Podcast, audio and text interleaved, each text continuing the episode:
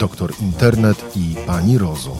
Dlaczego 3000 rezydentów zdecydowało się odejść od łóżek pacjentów w szczycie trzeciej fali pandemii koronawirusa? Dlaczego porozumienie rezydentów uważa, że minister zdrowia dyskryminuje polskich lekarzy? Trwa protest porozumienia rezydentów przeciwko nieodwołaniu ustnej części państwowego egzaminu specjalizacyjnego. Niemal 3000 lekarzy zadeklarowało, że w tym tygodniu nie pojawi się w pracy. A dlaczego tak się dzieje? Rozmawiamy z doktorem Piotrem Pisulą, przewodniczącym porozumienia rezydentów. Dzień dobry, panie doktorze. Dzień dobry, pani redaktor, dzień dobry państwu. Dlaczego y, aż tak ostro, dlaczego lekarze zdecydowali się pójść na L4, proteście przeciwko nieodwołaniu przez Ministerstwo Zdrowia ustnej części egzaminu. Może podkreślmy, że y, na początku, że ci, którzy zdecydowali się właśnie na zwolnienia, to są ci, którzy faktycznie mieli wskazania i ta grupa jest całkiem spora. I to chyba samo w sobie jest pewnym symbolem e, tego, że źle się dzieje w ochronie zdrowia, skoro e, przepracowani, przemęczeni, chorzy ludzie nadal tam pracują. E, i nadal trzymają ten system swoim własnym wysiłkiem. Natomiast jeśli chodzi o samą przyczynę, dlaczego w ten sposób e, zostało to ogłoszone, to myślę, że u źródeł tego wszystkiego w ostatnim czasie zwłaszcza leży kompletny brak dialogu i brak w ogóle zainteresowania dialogiem e, ze strony pana ministra zdrowia ze środowiskiem lekarzy. I to jest poważny problem, bo dzisiaj, kiedy wchodzimy w trzecią falę epidemii, dzisiaj, kiedy brakuje personelu, dzisiaj, kiedy zwracamy się z prośbami i pismami do pana ministra o to, żeby zwolnić kilka tysięcy lekarzy z dodatkowej ustnej części egzaminu specjalizacyjnego, nie dostajemy nawet odpowiedzi, a jedyne co dostajemy to ewentualnie jakąś wypowiedź w radiu o tym, że jutro będzie jakaś decyzja, albo odpowiedź na Twitterze pod postem jednego z naszych kolegów o tym, że możemy porozmawiać, ale dopiero po trzeciej fali. To jest niepoważne ze strony pana ministra i chcieliśmy zwrócić uwagę na to, że bardzo potrzebujemy tego dialogu, bardzo potrzebujemy pomocy w pracy i natychmiastowych rozwiązań, które e, będą dla nas wsparciem w tej trzeciej fali, a nie rzucania kłód pod nogi, bo to się właśnie teraz dzieje. No właśnie, powiedzmy sobie, kto zdaje państwowy egzamin specjalizacyjny? To są lekarze po czterech, pięciu, sześciu latach szkolenia specjalizacyjnego, tak naprawdę gotowi lekarze, którzy są teraz, rozumiem, filarem e, opieki szpitalnej w Polsce. Tak, dokładnie jest. E, przypominam, że żeby zostać lekarzem w Polsce, najpierw trzeba odbyć długie, bo sześcioletnie studia. Potem przez 13 miesięcy e, jest się lekarzem stażystą, odbywa się staż podyplomowy, który płaci fantastyczne wynagrodzenie porównywalne z płacą minimalną. Nawet niedawno było podnoszone, dlatego że po podniesieniu płacy minimalnej okazało się, że lekarz stażysta zarabiałby mniej niż minimalna. I dopiero po ukończeniu takiego stażu, jeśli akurat mamy szczęście e, i trafi nam się miejsce specjalizacyjne w danej dziedzinie, która nas. Jeszcze musimy zdać egzamin, prawda, po stażu? Tak, oczywiście, jeszcze jest egzamin LEK, tak, e, egzamin, który potwierdza naszą kwalifikację jako lekarza. I właściwie po stażu, zdając ten egzamin, już jesteśmy pełnoprawnymi lekarzami z punktu widzenia prawa. To znaczy, nie tylko jesteśmy lekarzami jako tytuł zawodowy, ale mamy też prawo wykonywania zawodu. E, nieograniczone zupełnie. I z punktu widzenia prawa taki lekarz właściwie może podjąć e, się każdej formy leczenia. Natomiast jest taki zwyczaj wśród lekarzy, że się jeszcze specjalizują dodatkowo w jakiejś wąskiej dziedzinie. I ta specjalizacja faktycznie trwa w większości około 5-6 lat. E, I ta 5-6 lat to nie, jest, to nie jest jak studia, to nie jest nauka w książkach, to jest praca na oddziale, czyli po prostu leczenie ludzi, ale przy okazji zdobywanie dodatkowych kompetencji w ramach jakiejś specjalizacji. Zwieńczeniem tego procesu jest właśnie zdanie egzaminu specjalizacyjnego, który składa się z dwóch części. Części testowej, e, takiej obiektywnej można powiedzieć. Jest to najtrudniejszy egzamin w, w życiu lekarza, bo przygotowanie do niego potrafi trwać nawet trzy miesiące. Na te trzy miesiące wielu lekarzy wiele, bierze urlopy, nie widzą się z rodzinami. No to jest, to jest trudny czas w życiu. I później jest jeszcze dodatkowa część w formie egzaminu ustnego. I tutaj dodajmy, że to jest egzamin ustny, który właściwie nie jest tak wystandaryzowany jak testy. Wiadomo, jak jest na egzaminach ustnych. Czasami jest tak, że można zdać, bo pan profesor miał dobry dzień, a czasami można nie zdać, bo miał zły dzień. Tutaj dochodzi jeszcze do dodatkowych patologii, o których rzadko mówi się głośno, czyli na przykład pan profesor w komisji egzaminacyjnej nie lubi mojego szefa, więc ja nie zdam egzaminu. Takie rzeczy się dzieją, takie rzeczy się działy. Brakuje mechanizmów, które eliminowałyby taką patologię i dzisiaj lekarze, którzy zdali tą część testową, już potwierdzili swoje kwalifikacje jako specjaliści przez ostatnie 6 lat pracując w specjalistycznych ośrodkach, mogliby zostać zwolnieni z tego egzaminu ustnego. Ten czas, który mija między testem a egzaminem ustnym, to potrafi być nawet dwa miesiące, kiedy nie można przerwać nauki, bo po prostu wtedy nie zda się całego egzaminu. No i teraz, panie doktorze, teraz laik mówi, no skoro 5-6 lat lekarz uczy się e, tego, co ma być na egzaminie, to jakim cudem ma nie przerywać nauki na dwa miesiące, Czyżby zapomniał tego, czego się uczył przez 5-6 lat? Czy to jest, czy, czy egzamin specjalizacyjny sprawdza wiedzę dokładnie z tego, czego uczyliście się przez ostatnie 5-6 lat w ramach szkolenia specjalizacyjnego? No niestety tutaj możemy powiedzieć nawet szerzej, bo zarówno na studiach, jak i na egzaminach specjalizacyjnych pytania są o rzeczy, które właściwie nie mają wielkiego związku z tak zwaną praktyką kliniczną albo mają jakiś ograniczony związek. Wiadomo, część pytań jest sensowna, ale część pytań to są tak zwane pytania o przypisy do tabelek, czyli o jakieś rzeczy napisane drobnym druczkiem. Co więcej, na egzaminach specjalizacyjnych bardzo często zdarza się, że na przykład podane są trzy podręczniki jako źródła wiedzy. I e, może być tak, że w tych trzech podręcznikach e, jakaś informacja jest podana na trzy różne sposoby, które wzajemnie się wykluczają.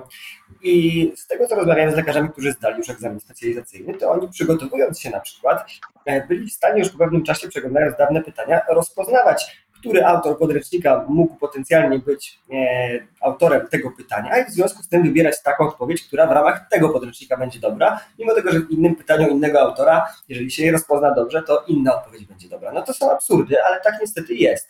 Dlatego ten egzamin to nie jest tak, że on sprawdza po prostu to, co, e, co działo się przez ostatnie 6 lat na specjalizacji, bo jestem przekonany, że każdy, kto pracuje 6 lat w swoim zawodzie i rzetelnie pracuje, ma to potwierdzone przez swojego kierownika specjalizacji, zdał wszystkie kolokvia po drodze i zrobił wszystkie kursy, po prostu zna się w swojej dziedzinie i egzamin powinien być tylko potwierdzeniem jego kwalifikacji. Niestety jest przeszkodą aktualnie.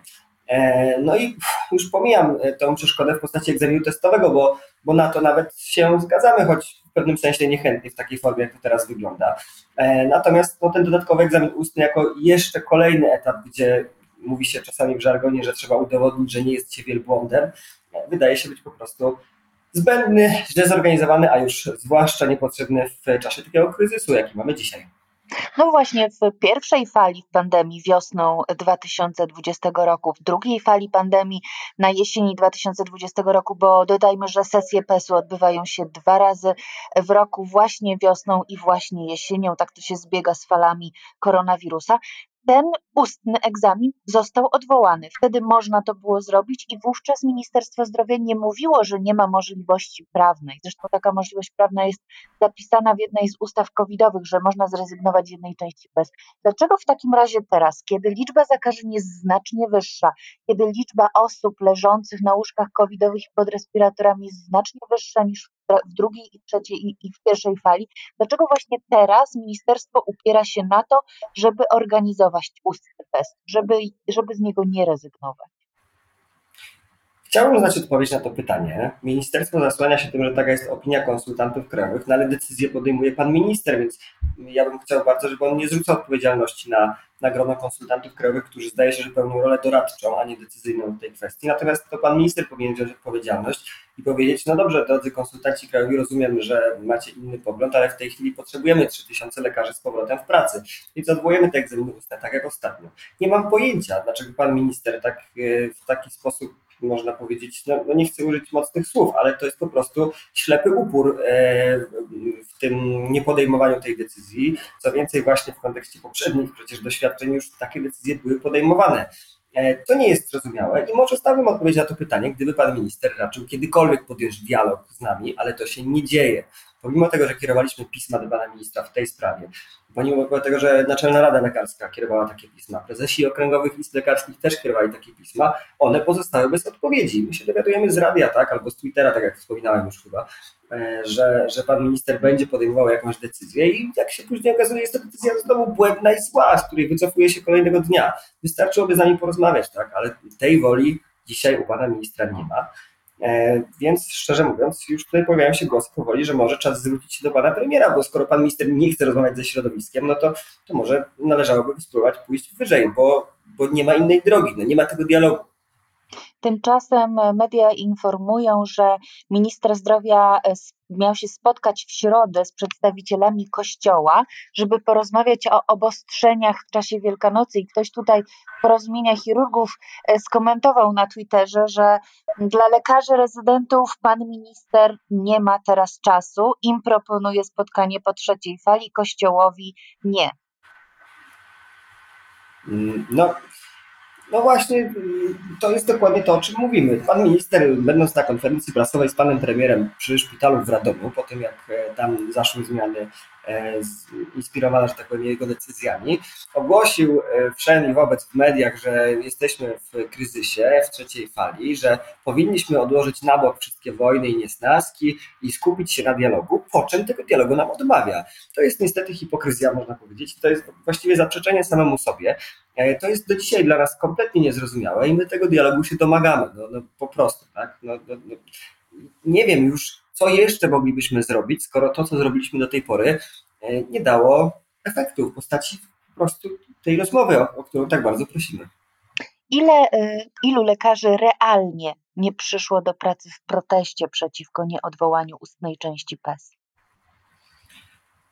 My mieliśmy deklarację około 3000 osób i zakładamy, że tyle to właśnie mogło być. E, wydaje się, że udało się, mm, znaczy udało się, że ostatecznie efekt e, tej akcji jest taki, że udało się zwrócić uwagę na problemy, które występują. One są, można powiedzieć, ciągłe, tak? ale akurat wzburzenie w środowisku było tak duże, że, że po prostu mm, te, te, te wieści o tym, że, że, że takie rzeczy się dzieją, e, poniosły się szeroko.